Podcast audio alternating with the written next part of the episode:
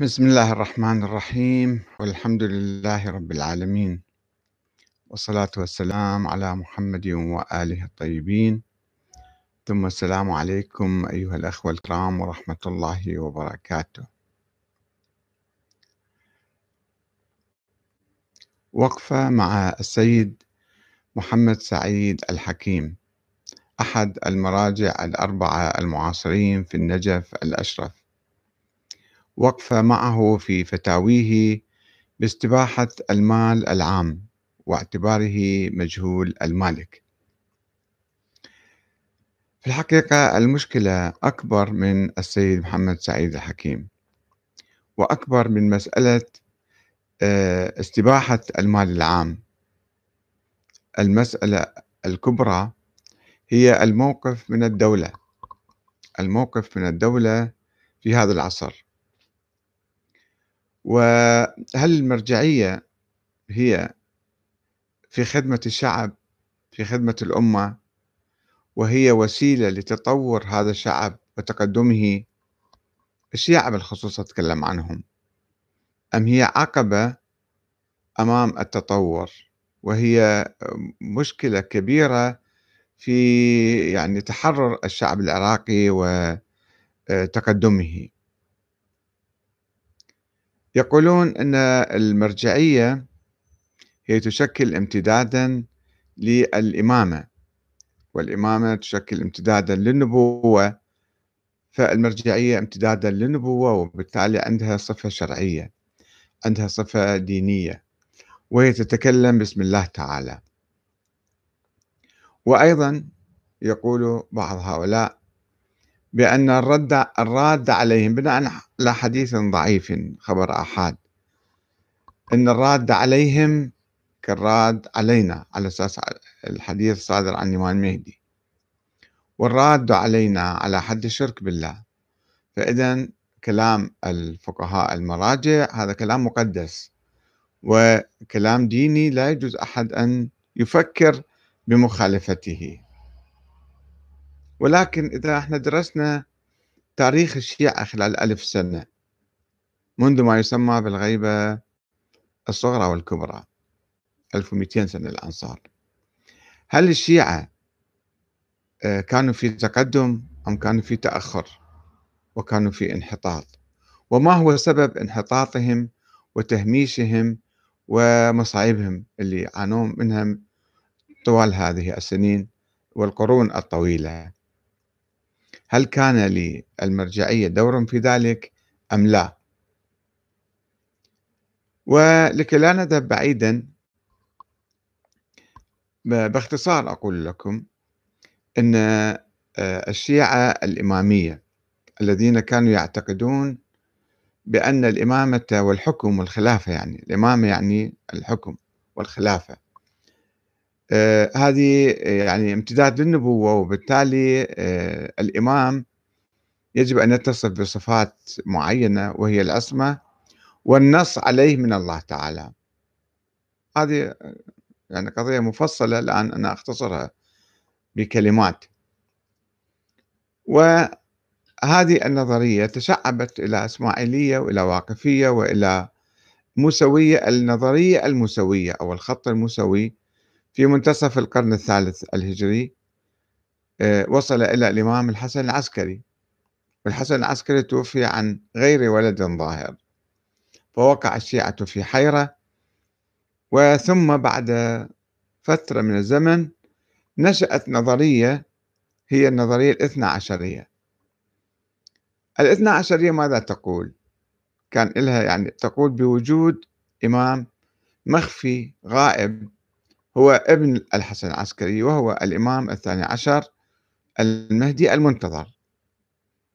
منذ أن اعتقد الشيعة الاثنى عشرية بوجود هذا الإمام ولا سيما في القرن الرابع عندما نظروا له تنظيرا يعني واسعا وكبيرا قالوا آه، أن هذا الإمام هو المعين من الله تعالى لقيادة الأمة الإسلامية والشيعة طبعا من بينهم.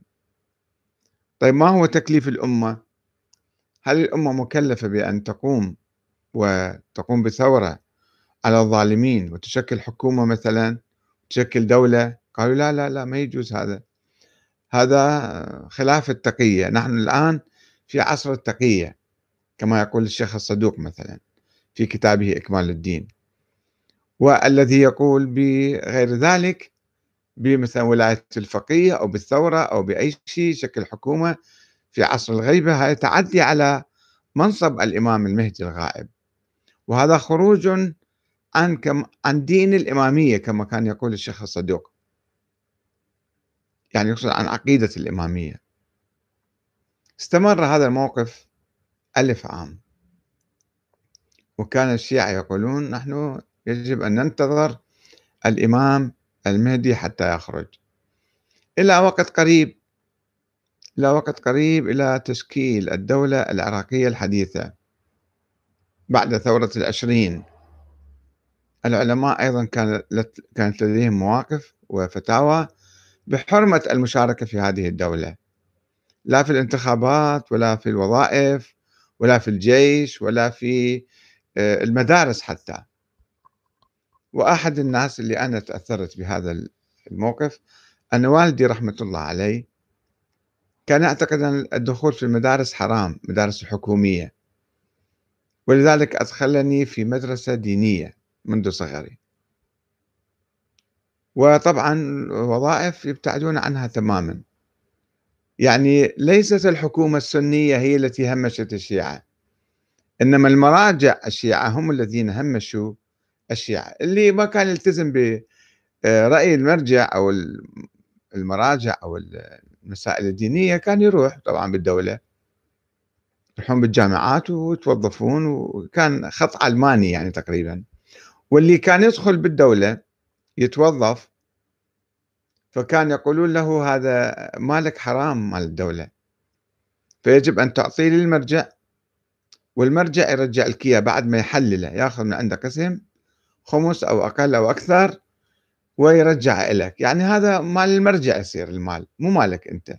صحيح أنت موظف بالدولة ولكن هذا حتى يصير مالك حلال فيجب أن تأخذ من تعطيه للمرجع كله إله إله إله إله. والمرجع يعطيك من عنده قسم هذا فتوى على المسائل المالية والتوظيف. الموقف من الدولة أساسا من الحكومة كان موقف غامض. وأنا أنقل لكم يعني تصريح للحاج محمد صالح الأديب أحد مؤسسي حزب الدعوة الإسلامية في العراق. وهو ينقل معاناته مع المرجعية. طبعا تعرفون حزب الدعوة تأسس في أواخر الخمسينات في بداية الستينات لكي يشكل حكومة إسلامية.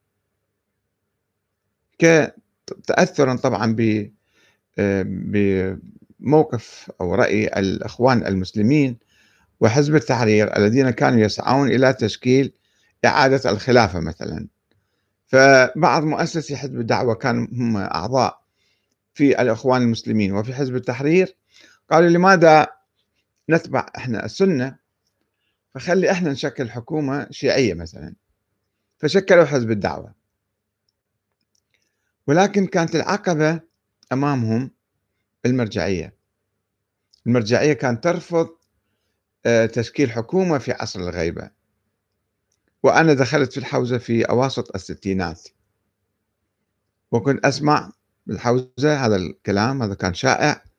كل راية قبل راية المهدي فهي راس فهي راية ضلالة وصاحبها طاغوت. ما يجوز واحد يسوي دولة حكومة في عصر الغيبة. يجب أن ننتظر الإمام المهدي. الحاج محمد صالح الأديب رحمة الله عليه يقول كنا في بعض الأحيان نذهب إلى السيد محسن الحكيم على شكل وفود مكونة من 20 إلى 30 شخصا من يعني شباب حزب الدعوة. ونسأله عن رأيه فيما لو تمكنا من إقامة الدولة الإسلامية. إذا إحنا قدرنا بأي صورة كانت؟ انقلاب عسكري ولا مثلا حركة جماهيرية؟ هل نقيمها؟ يجوز لنا نحن نسوي دولة؟ لا ما يجوز. وكان يقول إن عليكم أن تعملوا على نشر التدين وندعو الله سبحانه وتعالى أن يظهر الحجة عليه عجل الله فرجه. ندعو الله فقط. إحنا ما ما لنا حق نسوي دولة. يقول الحاج محمد صالح الأديب ولما كنا من مقلدي السيد محسن الحكيم وهو يقول بعدم إقامة دولة إسلامية لذا ذهبنا إليه وتكلمنا معه لإقناعه بموقفنا. ولكنه بقي مصرا على رأيه ولم نقدر أن نقنعه في هذا المجال حيث كان يقول إن تكليفنا ليس إقامة دولة إسلامية وإنما هو نشر تدين. وننتظر الإمام الحجة عجل الله تعالى فرجه. حتى يظهر ليملأ الأرض قسطا وعدلا. وأمام هذه الرؤية كان على حزب الدعوة الإسلامية أن يمشي مع المرجع الحكيم في مشروعه المرجعي واهتماماته بنشر التدين وخدمة الإسلام وإشاعة أجوائه لتكون الأرضية الخصبة لنمو الوعي الحركي والحزبي. طيب ثم ماذا بعد ذلك؟ لا شيء. طبعا هذا الكلام موجود في كتاب الصادق الوعد. آه، صفحات من حياة الداعية المؤسس الحاج محمد صالح الأديب صفحة 56 و 83 هذا الكتاب صادر عن الإعلام المركزي في حزب الدعوة 1999 وأيضا نفس الكلام يذكره عدنان إبراهيم السراج في كتابه عن الإمام محسن الحكيم صفحة 252 ونفس الكلام هذا نفس موقف الحكيم يذكر السيد مهدي الحكيم ابن السيد محسن الحكيم عنده مذكرات صغيرة كراس موجز يعني يذكر هو كان من مؤسسي حزب الدعوة أيضا ويقول أيضا نحن ذهبنا وعرضنا مشروع الحزب على عدد من المراجع منهم الشيخ حسين الحلي الذي كان آه، مسؤول مكتب الإفتاء في مكتب الحكيم سيد محسن الحكيم. وهذا كان يقول لنا أنه أنتم لماذا يعني تربكون الإمام المهدي؟ خلوه يشوف دربه. هو متى يشوف الأمور جاهزة الظروف جاهزة هو يظهر ويقيم الدولة. أنتم شنو؟ مو مسؤوليتكم. تخربطون عليه الطريق. خلوه يعرف يشوف دربه. هذا السيد مهدي الحكيم يذكر ذلك أيضا. نفس الفكرة أنه ما يجوز إحنا نسعى لإقامة دولة في هذا العصر عصر آه، الغيبة غيبة الإمام موجود هكذا يعتقد الشيعة الاثنى عشرية. الإمام المهدي حي ويراقب ويتابع وهو موجود وبالتالي لا يجوز لنا أن إحنا نأخذ عمله ووظيفته وواجبه إحنا نقوم بهذا الواجب. الله معينا لإقامة الحكومة مو معينا إن حتى إحنا نقوم مقامة. طبعا هذا كلام طويل يعني العلامة الحلي في كتاب الألفين مفصلا يرفض هاي الفكرة. و حتى السيد محمد باكر الصدر هو كان مؤسسي هذا الحزب وبعد فترة لما صار نقاشات حول الموضوع آه، ارتبك وتخربطت فكرة يعني.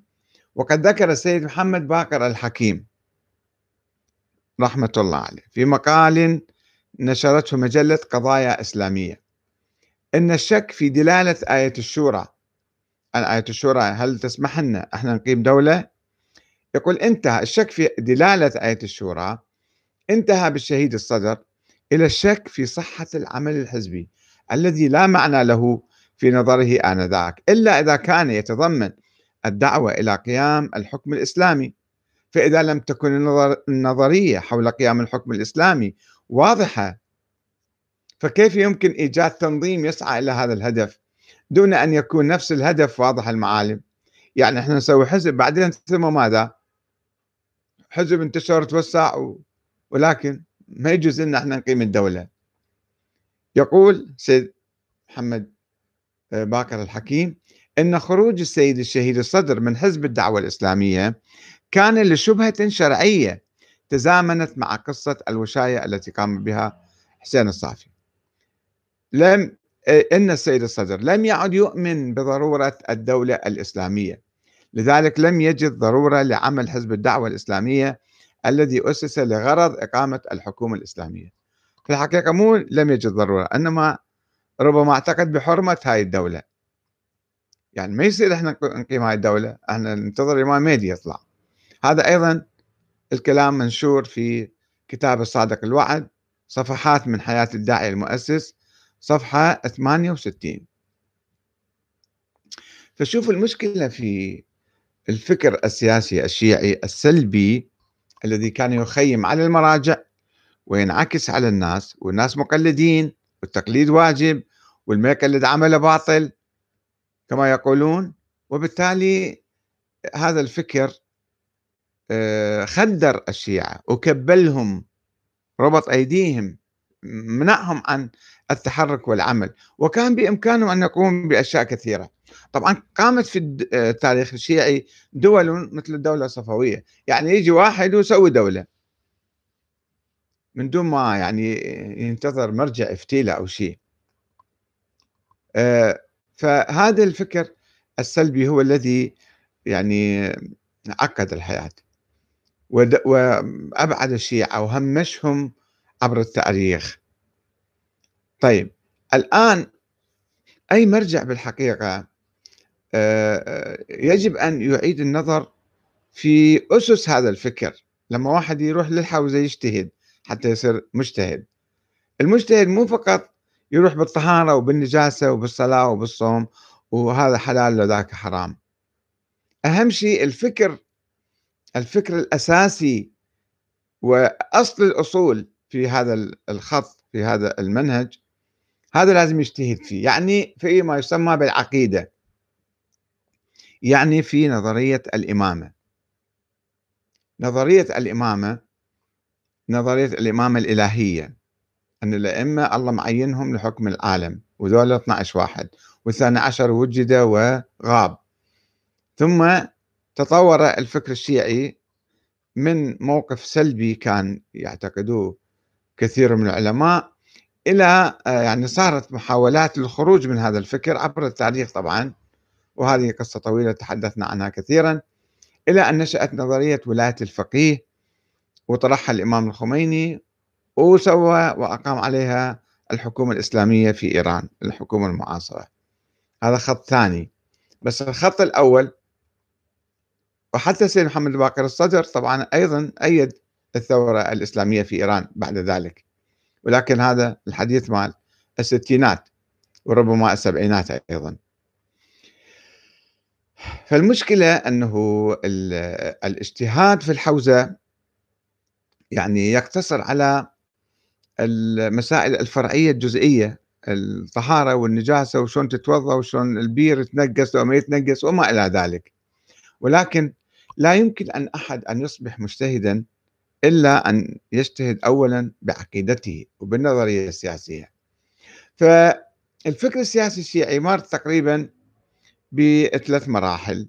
مرحلة الإمامة ومرحلة المهدي المنتظر الانتظار السلبي ومرحلة المرجعية. المرجعية فيها فيها يعني آراء عديدة. المرجعية هي آه، ادعت يعني بعض الناس آه، الشيخ علي عبد العال الكركي في القرن العاشر الهجري قال بنظرية النيابة العامة. النيابة العامة وكل فقيه هو نائب الإمام المهدي وبالتالي منح الشرعية للحكومة الصفوية. الشيخ علي عبد العالي الكركي منح الشرعية باعتباره هو نائب الإمام المهدي فأعطى هذول الشرعية وبدأوا العلماء يعطون شرعية للملوك الصفويين والقاجرين وغيرهم. وحتى الآن الديمقراطية الجمهورية الإسلامية رئيس الجمهورية ينتخب من الشعب ولكنه لا يصبح رئيسا لا يتبوأ مقعده إلا بعد أن يوقع عليه آه، المرجع الأعلى يعني القائد. يوقع عليه فيصبح هذا شرعي يقدر يتابع يعني مهماته ويتبوأ آه، منصبه هذا ويتحمل مسؤولياته. فهاي نظرية ولاية الفقيه طبعا. نظرية ولاية الفقيه اللي طورت إلى هذا المجال. إذا فالحكومة المراجع الآخرين الخط الآخر ما يؤمن بنظرية ولاية الفقيه. كالسيد محسن الحكيم رحمة الله عليه المرجع اللي كان بالستينات. بعد السيد البرجردي إلى عشر سنين تقريبا هو كان مرجع. فهذا كان عندنا رأي أنه لا إحنا ما نقوم بأي دور سياسي. وحتى بالحقيقة أنا أقول المرجعية أجهضت حزب الدعوة في الستينات. كان بإمكانه أن يستلم السلطة في الستينات. يمتد شعبيا ويأخذ السلطة لو كان عنده إجازة وكان مسموح له. ولكن التقليد غلب على قادة حزب الدعوة. ومنعهم أنه هاي المرجعية مقدسة وعملنا كل شيء بطلوه. وإذا ما اتبعناهم فاتبعوا المرجعية فأجهضوا حزب الدعوة. وأي حركة أخرى طبعا. فنرجع نقول أنه المشكلة الكبرى في الآن عندنا صارت دولة بالعراق. هذه الدولة ليست تحت ولاية الفقيه. وإنما ربما في تعاون أو في دعم أو في شيء من القبيل فشفنا إحنا آراء المراجع الموجودين الآن بالنجف تختلف آرائهم بالنسبة لموقف من هاي الدولة وما يتفرع عن يتفرع عن أموالها والتوظف فيها والدخول في سلك الجيش مثلا والشرطة وأي شيء كل شيء ما يتعلق بالدولة. فالبعض يصرح مثل الشيخ محمد محمد إسحاق فياض آه، أنه لا هذه الدولة كلها ما دام ما تابعة لنا فأموالها كلها مباحة وكذا. ويجوز أي واحد يستولي على المال العام وإما يعطي خمس أو ما يعطي خمس. وأيضا آه، السيد السيستاني كان يختلف رأيه كان يختلف أنه لا يجوز يجب أن نحترم هاي الدولة ونحترم كل ما يتعلق بها وما يجوز واحد يأخذ فلس من عندها هو ما يعني هو كان يقول أنا لا أجيز. الموقف المبدئي نعم. الموقف المبدئي كما صرح بذلك آه، أنه هو أموال مجهولة المالك ما يعترف بشرعية الدولة ولكن لأنه اعترف بهذه الدولة فتصبح الأمور أنه لا ما يجوز. بعد أن هو يأذن أو لا يأذن بالتصرف بأموال الدولة. آه، السيد محمد الصدر أيضا تحدثنا عنه آه، في حلقة سابقة يوم أمس. أيضا كان يميل إلى هذا الرأي أنه لا إلا هو يعطي إجازة أو ما يعطي إجازة. يعني كان موقفه مبدئي وتكتيكي استراتيجي وتكتيكي يعني. اليوم نتحدث عن آه، السيد محمد سعيد الحكيم اللي هو حفيد السيد محسن الحكيم ابن بنته يعني. وهو أحد المراجع المطروحين وكذا في النجف الآن ويمكن يصبح يصبح المرجع الأعلى بعد طول عمر للسيد السيستاني. الله أعلم يعني ولكن هو مهيئ الآن أو ناس يعني يدعوا له ويهيئون هذا الشيء أنه في المستقبل هو يكون هو رجل أيضا كبير ولكن هذا الأعمال بيد الله تعالى ولكن هذا الشيء موجود.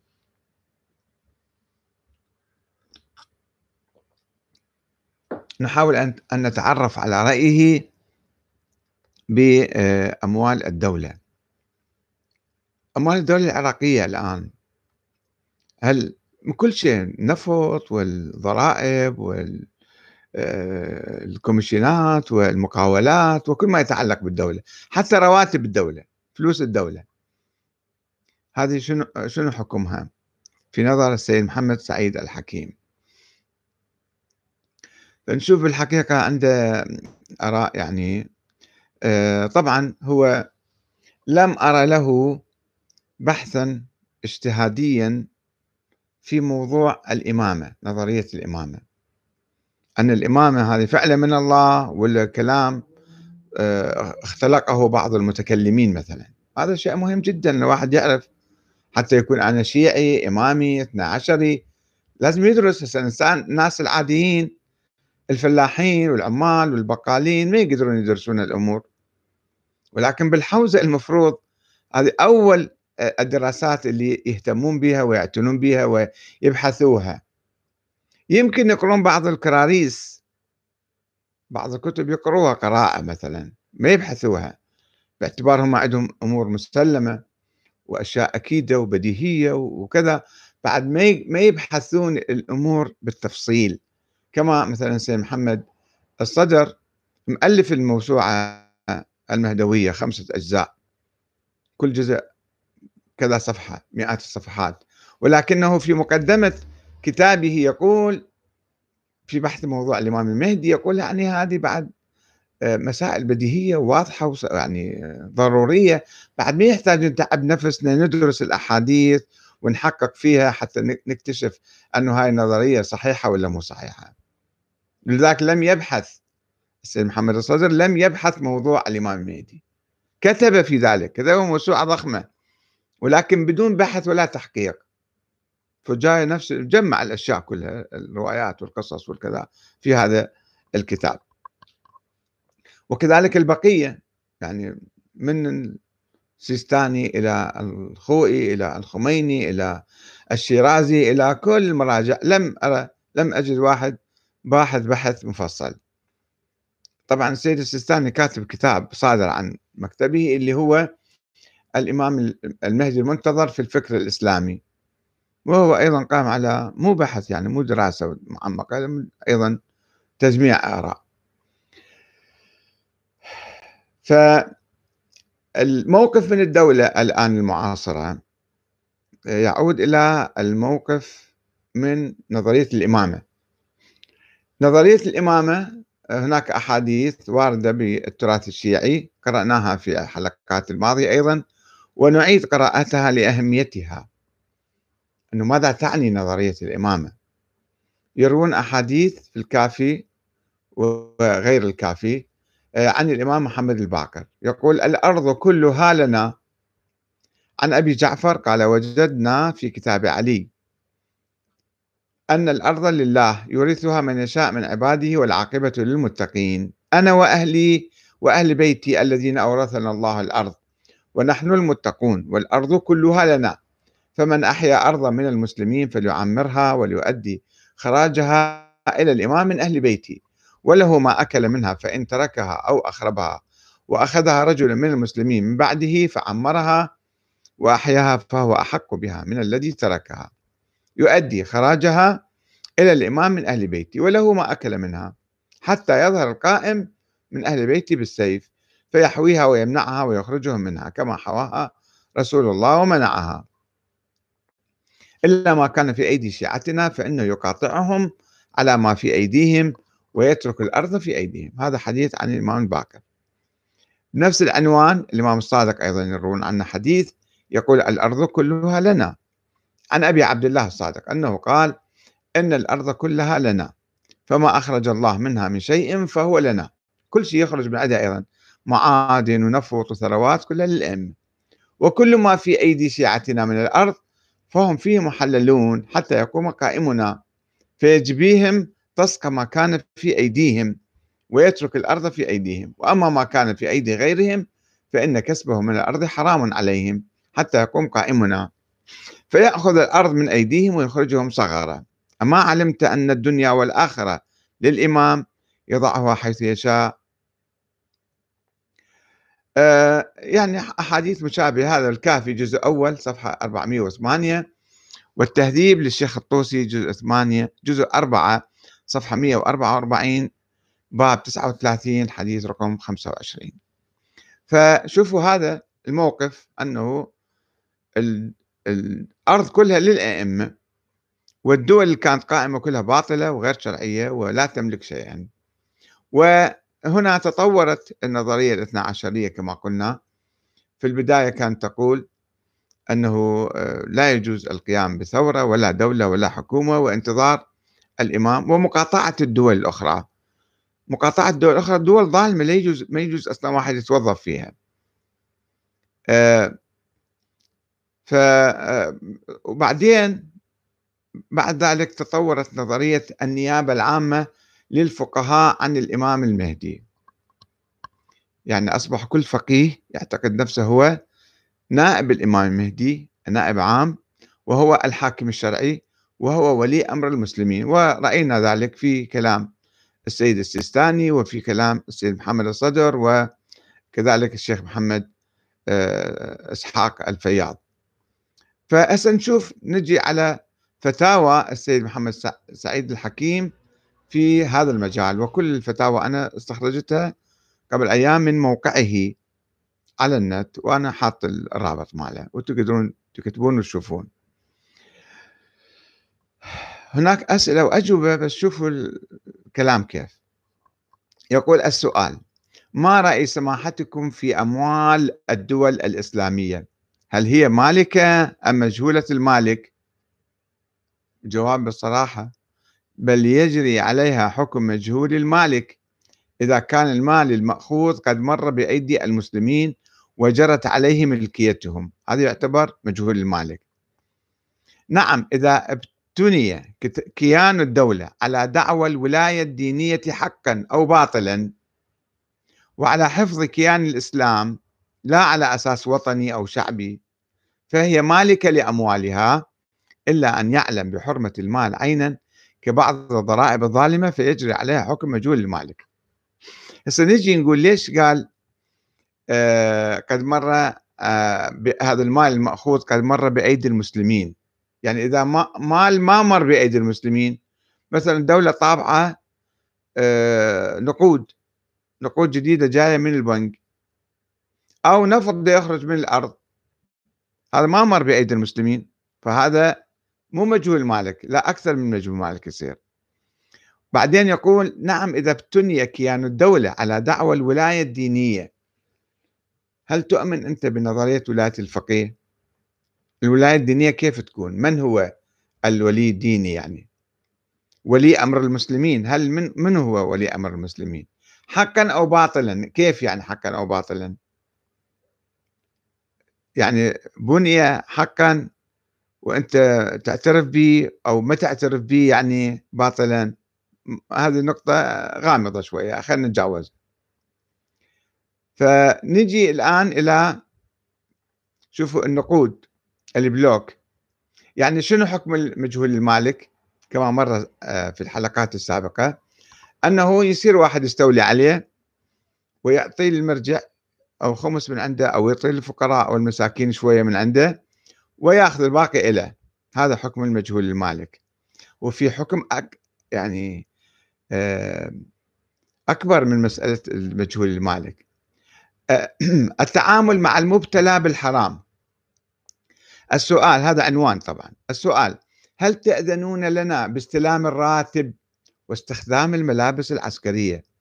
باعتبارها مجهولة المالك. طبعا هذا دي يسأله مو قبل مو زمن صدام الآن دي يسألوه. في هاي الدولة العراقية القائمة اللي هم مشاركين فيها ويدعمون يدعموها. فواحد جندي يقول له أنا راح أصير عسكري أخذ راتب وملابسي العسكرية شو أسوي بيها؟ شنو حكمها؟ هل تأذنون لنا باستلام الراتب؟ باعتبارها مجهولة المالك هاي الملابس والأموال. كما نص السؤال. تأذنون لنا باستلام الراتب واستخدام الملابس العسكرية باعتبارها مجهولة المالك نيابة عنكم. أول شيء نستلمها. نيابة عنها ملككم يعني هذا ملك المرجع ملك السيد محمد سعد سعيد الحكيم. وبعدين إحنا شو نسوي بها أنتم تعطونا إياها مثلا أو كذا كيف يعني نصرف بها وهل تخولون إبلاغ اخواننا المؤمنين باذن بإذنكم لهم باستلام الراتب تسمحون يعني واستخدام الملابس العسكرية نيابة عنكم؟ طيب والمعسكر النايمين به أنتم شنو حكم هذا تصلون به مثلا؟ السيارات اللي تستخدموها يجوز ولا ما يجوز؟ مو بس ملابس هي ولا بس راتب. آه الجواب. لاحظوا الجواب. لا بأس بقبض مجهول المالك من هذه الأمور بالنيابة عني أنا باعتباري ولي أمر المسلمين بحيث تكون ملكا لي. الرواتب مال الشرطة والجيش كله والموظفين مو بس طبعا هذا هذا مثل واحد دي, دي يسأل وينطبق على كل موظفي الدولة. كلها تصبح أموال خاصة للمرجع. ملكا بحيث تكون ملكا لي. ثم آذن لكم بتملكها هدية مني لكم. أنا أتفضل عليكم أعطيكم هدية أرجع لكم قسم من عدها على أن لا تصرف في الحرام ويدفع خمس ما زاد منها عن المؤونة. طيب هذا واضح الكلام. بعد وإذا كانت هذه الأمور جديدة هذه الأموال يعني غير مارة بأيدي الناس كالنقود البلوك جاية طبعة جديدة من البنك طالعة. فلا حاجة لقبضها عني. شوفوا الآن الاختلاف.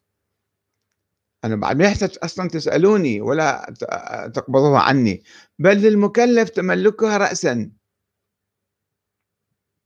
طيب كيف ما كانت هذه؟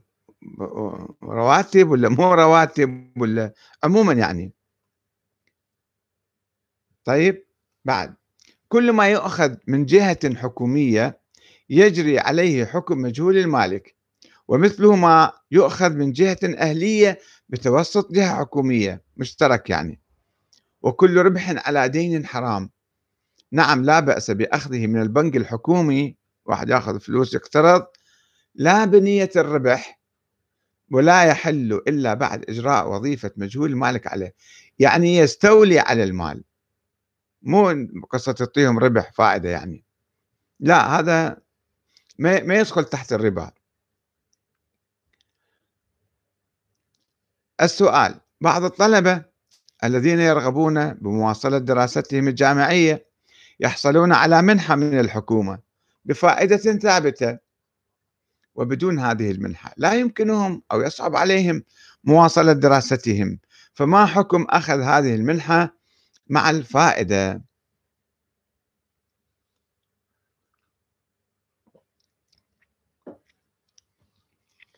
الجواب. أخذ المنحة بهذا الوجه محرم. بالنظر الأولي أن هذا ربا لأنه قرض ربوي محرم. نعم لما كان المقرض هو الحكومة التي لا تنفذ معاملاتها ما أمكن أمكن التي لا تنفذ معاملاتها أمكن تصحيح ذلك وتحليله بأخذ المنحة بنية الاستنقاذ. يعني مو تاخذها كقرض حتى تصير حرام وربا. لا أنت هذا مال مجهول لمالك. أخذه من من الحكومة. لا بنية الاقتراض. هذا أولا صار بيدك الآن المال هذا. فإن علم بمرور المال بيد مسلم أن هذا كان مأخوذ من المسلمين يعني المال. أي أي أسلوب كان يعني. أو كان ذلك في أرض الإسلام أجري على المال وظيفة مجهول المالك. من قبضه عنا هذا يصير أنتم تأخذوه وبس انووا أنه تقبضوه بالنيابة عني أو عنا. ثم تملكه ثم بعدين تتملكوه هدية منا لأخذه. يعني هذا إحنا يعني نعطيكم اياه هدية لكم. ثم تدفع الفائدة على أنها إذا الحكومة قال لك دع تجيب الفائدة مالت القرض. يقول تدفع الفائدة على أنها ضريبة قهرية للدولة هاي ضريبة قاعد تأخذها. لا على أنها فائدة للقرض. ويجري هذا في جميع موارد الاقتراض من الدولة بفائدة. هذا طبعا فتوى كان يشارك يشاركها يشاركه بها الآخرون أيضا كما مر معنا في الحلقات السابقة. السؤال من المألوف أن الفقهاء يفرقون بين البنوك الأهلية وغير الأهلية يعني أكو بعضهم. مع أن من الواضح آه، أن في بعض البلدان أن أموال البنوك لا تبقى مختصة بكل بنك منها. يعني البنك لما يجمع الفلوس آخر اليوم مثلا تجي سيارة وتأخذ وتودي للبنك المركزي. بل تجتمع آه، آه، يوميا في خزانة البنك المركزي. وعلى ضوء هذا فهل تكون أموال البنوك حتى الأهلية بحكم مجهولة المالك راح تختلط. هاي الأموال مو نفسها نفسها نفسها. لا راح تصير بالأكياس يحطوها بالصناديق يودوها. فراح تختلط ومن نعرف هاي أموال منو يا بنك هاي مثلا. الجواب إنما تكون أموال البنوك الأهلية في الفرض بحكم مجهول المالك إذا كان الإيداع في البنك المركزي مبنيا على الاختلاط بين الأموال فيه. طبعا اختلاط. يحسبون الفلوس ويحطوها آه، بالخزنة يعني. وكان المأخوذ وكان المال المأخوذ من البنوك الأهلية مستعملا مو جديد. قد مرت عليه أيدي المسلمين جمعوهم من الناس وحطوهم بالبنك. لا نقدا جديدا بلوك طالع من المطبعة استوى. وعلم بأخذ ذلك المال بعينه من البنك المركزي لا من العملاء. هذا كله إذا كان البنك المركزي تابعا لدولة لا تدعي لنفسها الولاية الدينية ولا تقوم على أساس ديني. دولة ديمقراطية شعبية وطنية. وإلا لم هذا لازم تجرون عليه حكم المجهول المالك وإلا لم يجري على لم يجري حكم مجهول المالك لا على البنوك الأهلية ولا الحكومية. هاي يصير أموال حلال لك.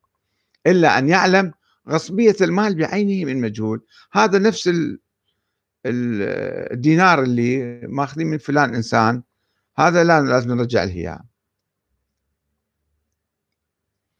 السؤال يحق للإنسان في الغرب أن يفتح أنواعا من الحسابات المصرفية ذات الفوائد العالية والمنخفضة على سواء دون صعوبة في كليهما. فهل يحق له فتح الحساب بأنواع ذات فوائد عالية على أن لا يطالب البنك إذا حجبت عنه الفائدة. أنا سأريد أحط فلوسي بالبنك بس ما أريد أطالبهم أنا ما أنوي المطالبة. هم راح يعطوني يعطوني بس أنا ما راح أشترط عليهم مثلا. هل هناك من حل يجيز فتح الحساب ويصير ربا بعدين هذا؟ هذا علما بأنه يسعى وراء النفع قلبا. هو ما يتكلم بلسانه أو بالعقد ولكن قلبه هو حط الفلوس بالبنك حتى يحصل فائدة عليها فائدة عالية أيضا الجواب يجوز فتح الحساب من أجل أخذ الفائدة إذا كان البنك أهليا لا يشترك في رأس ماله مال مسلم أو كان حكوميا لكن في الثاني لابد من إجراء الحكومي يعني من إجراء وظيفة مجهول المالك على المال المأخوذ منه سواء كان فائدة أم لم يكن لاحظتوا كيف؟ فصار عندنا هنا في بعض الأموال مثل النفط نفترض. النفط واحد يقدر يفتح أنبوب ويسحب آه، نفط من الأرض. هذا مو مال الحكومة هذا مال يحق له بدون بدون أيضا حتى ما يحتاج يرجع للمرجع. بس مجهول المالك يرجع ويأخذ أذن ويعطي شوية خمس من عنده ويحلل اياه يتملك المرجع ويرجع له يهديه هدية. يعني أنت تروح تشتغل من الصبح لليل أنت مو هذا مو راتب مو مالك هذا وما يحق لك تستلمه أصلا إلا بالنية عن المرجع وتروح تعطيه إياه له وهو يرجع لك إياه هدية لك هو من عنده يعطيها يصير مال ملك خاص له طبعا هنا أسئلة كثيرة موجودة أنه ماذا لو لم يأذن لهم؟ أنت أعطيت الفلوس للمرجع وما رجع لك إياها شو تسوي يعني؟ ولماذا يتملكه هو؟ لماذا؟ على أي أساس هو شخص؟ قاري له كم كتاب مثلا مو السيد محمد سعيد الحكيم أي واحد من المراجع أو اللي يدعون الفقه ويدعون قاري لك كم كتاب وقال لك أنا صرت مجتهد والله أعلم باجتهاده. فإذا أخذ الفلوس مرة تكون راتب مال واحد بسيط مرة بالملايين وبالمليارات تصير الشغلة. فأخذه وما رجعهن إليك وما رجع للناس. شنو حكم هذا فيتملك الأموال على اعتباره ماذا؟ اعتباره نائب عن الإمام المهدي والحاكم الشرعي.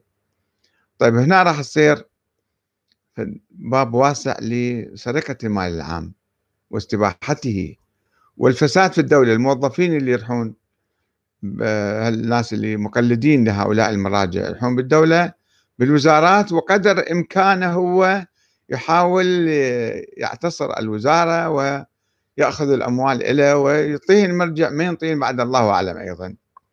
هنا ينشأ الفساد وتنهار كل مؤسسات الدولة. وإحنا نحن نعاني الآن الدولة العراقية في فساد. مليارات صرفت على الكهرباء ولا ولا تزال مشكلة الكهرباء قائمة لم تحل. تأتي ساعات وتذهب ساعات. لماذا؟ لأن المسؤولين اللي راحوا بالوزارة كل واحد ما شاء الله استط... يعني آه، اقتطف ما يقدر من آه، الأموال بصورة شرعية أو غير شرعية ومن يحاسبه بعدين. في وراء ظهرة حزب ووراء ظهرة مرجعية تدافع عنهم. فهذه مشكلة في الحقيقة. آآ طبعًا كان بعض الناس في الدولة السابقة أو حتى ربما الآن لأنه أموال الدولة حرام، كان الناس ما يتوظفون، ما يروحون يشتغلون ب بالدولة، الأموال الدولة كلها حرام هاي تعتبر، هي أموال الشعب، هاي أموال الشعب، هناك شعب اسمه الشعب العراقي، وهاي الدولة مرة تكون آآ نابعة من عنده، مرة مسيطرة عليه، بس هاي الثروات الموجودة هي ثروات الشعب. النفط الموجود نفط الشعب. الثروات كلها موجودة. آه، فهنا يعني مشكلة واضحة في أزمة في الفكر السياسي والفقهي. الفكر السياسي ينعكس على الفقه. هذه الفتاوى الفقهية هي آه، فتاوى يعني عجيبة غريبة طبعا والناس يتعجبون واحد من يتحدث فيها. والعالم لما يسمع معقولة يعني المراجع هكذا يفتون ما تخش بعقلهم الفتاوى هذه. ما تخش بعقلهم أنه في هكذا مراجع آه، محترمون ويفتون بهكذا فتاوى في هذا البلد اللي هو تابع لهم أيضا بصورة أو بأخرى. فهنا المشكلة أنه كما قلنا في أحاديثنا السابقة ثلاث مشاكل عندنا. المشكلة الأولى التي لم يجتهد فيها أحد من هؤلاء المراجع باعتبارها مسلمة وبديهية وواضحة وبعد ما يحتاج نتعب نفسنا وهي أساس كل المشاكل. أن نظرية الإمامة أن الأئمة الله معينهم وهاي الأرض لهم وبالتالي الدول اللي كانت قائمة كلها الدول فاسدة وغير شرعية. ويمتد هذا الحكم إلى اليوم كل الدول القائمة بالعالم الإسلامي وغير الإسلامي هاي دول غير شرعية. ولا يجوز التعامل معها وأموالها هدر. هي مو أموال الدولة هي مو أموال الحكومة هاي أموال الشعب كل الشعوب أموال ثروات الشعوب هذه. ولكن هو لأنه في تخلف حقيقة تخلف فقهي وفكري كبير في داخل الحوزة. هم يدعون الاجتهاد ويدعون العلم ولكن بالحقيقة هذه كلها إدعاءات. وكل واحد حاط لقب آية الله العظمى وآية الله وكذا وبالأرض ماكو شيء ترى. المشكلة الأولى هذه في نظرية الإمامة وبالتالي هالأحاديث تجي آه، يأخذوها كأنها مسلمات كأنها آيات آيات قرآنية. وهذا ما موجود في القرآن.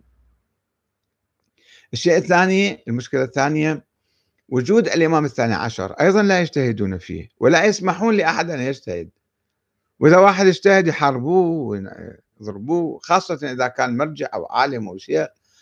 بمسائل بسيطة يشنون عليه حربا شعواء كما شنوا على سيد محمد حسين فضل الله اللي كان هو من عندهم. أيضا كان يؤمن بالمرجعية ويأخذ خمس وكذا ولكن لأنه آه، نافسهم في بعض الأمور واجتهد في بعض الأمور التاريخية البسيطة فحاربوه واعتبروه ضال مضل ومظاهرات ضده وخطب على المنابر وكادوا أن يكفروه.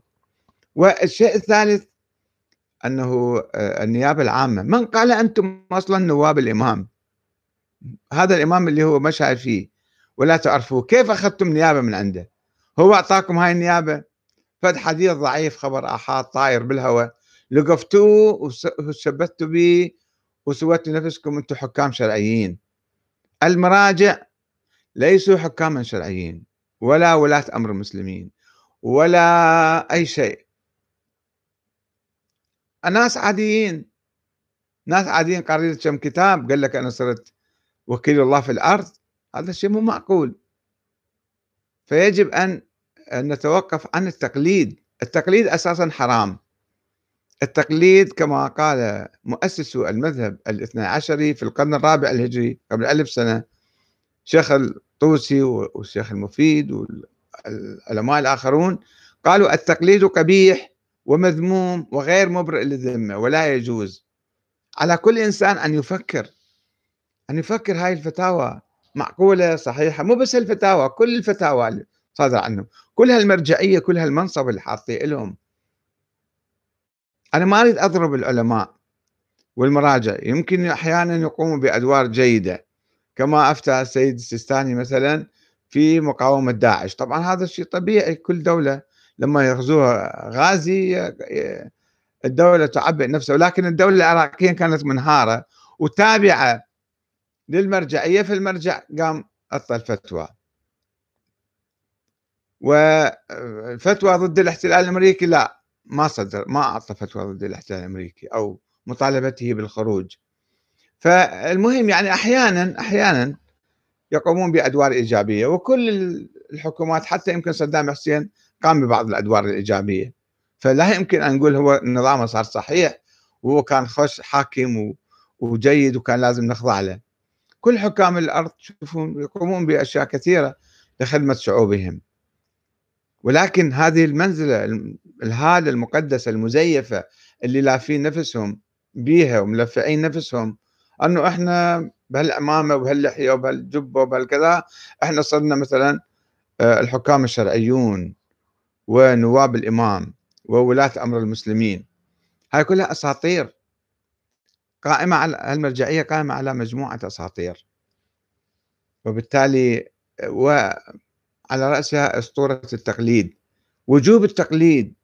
التقليد حرام مو واجب. وعلى كل إنسان حتى نقوم بثورة ثقافية ثورة فكرية على هاي الفتاوى. وعلى هذا الوضع العام. وعلى ألف سنة كانوا يقولون إلى إلى قبل خمسين سنة أنه انتظروا الإمام المهدي يطلع. وما يجوز نسوي حكومة ودولة. كيف الآن إذا الدولة شرعية يجوز إحنا أموالها تصير شرعية؟ كيف؟ ما أنتم قبل خمسين سنة كنتوا تقولون سيد محسن الحكيم كان يقول ما يحتاج نسوي دولة. وأجهض حزب الدعوة بناء على ذلك. ألف سنة تقولون تقية وانتظار ما يجوز إحنا نقوم بالثورة. وهاي كل الفتاوى تابعة من ذلك. وما كنتوا تبحثوا ما كنتوا تجتهدوا حتى تعرفون هذا الإمام المهدي أصلا موجود مولود ولا أصلا ما إلى أساس. ابحثوا على كل إنسان أن يبحث. على كل إنسان على كل طالب علم خصوصا. على كل من يدعي الاجتهاد أن يتحرر من كل ما يحيط به. من أموال ومن وضع اجتماعي ومن تقديس ومن تقبيل أيادي ويروح يبحث بالليل بينه وبين الله. الإمام نظرية الإمامة هذه الله مثبتها بالقرآن النبي يتحدث عنها ولا ظهرت في القرن الثاني الهجري. وبعدين الإمام الثاني عشر موجود فعلا مولود فعلا. وإحنا هل أنا فعلا نائب الإمام حتى أقول للناس كل فلوسكم شغلكم عملكم جيبوه لي وأنا أعطيكم اياه هدية بعدين ملك الي يصير شو الكلام هذا؟ من وين جايبيه؟ هل هذا يوجد في القرآن الكريم؟ يوجد في السنة النبوية؟ يوجد في العقل؟ أشياء أشياء عجيبة ولذلك أقول المرجعية بهالفتاوى وبهالنظرات وبهال الطائفيه اللي مسوينها ما نتحدث عنها الآن هذا بحث ثاني ولكن هالأفكار هذه هاي تدمر الشعب العراقي تدمر الشيعة. ما تنقذهم ما تقدمهم ما تسمح ببناء دولة. دولة تصبح نهب لكل من لكل ناهب ولكل سارق. يعني أنا آسف أنا أحترم آه، الأشخاص سيد محمد سعيد الحكيم. ما عندي شيء وياه. ما أنا ما أتكلم على شخصه وإنما على هالنمط من الفتاوى على هالأفكار. وهاي الأزمة التي تعيشها الحوزة الآن الحوزة اللي تسمي نفسها علمية. ما تبحث ممنوع البحث في الحوزة. شايفين أنتم جامعة علمية مثلا بالعالم ممنوع بها البحث والقراءة والكتابة والدراسة. روح ابحث روح اسألوهم. سؤال ما يخلوكم تسالون روح اسألوهم. من وين جبتوا النيابة العامة؟ من وين جبتوا الإمام المهدي موجود؟ من وين جبتوا نظرية الإمامة؟ شوفوا ماذا آه، مهورة فعلهم عليكم. والسلام عليكم ورحمة الله وبركاته.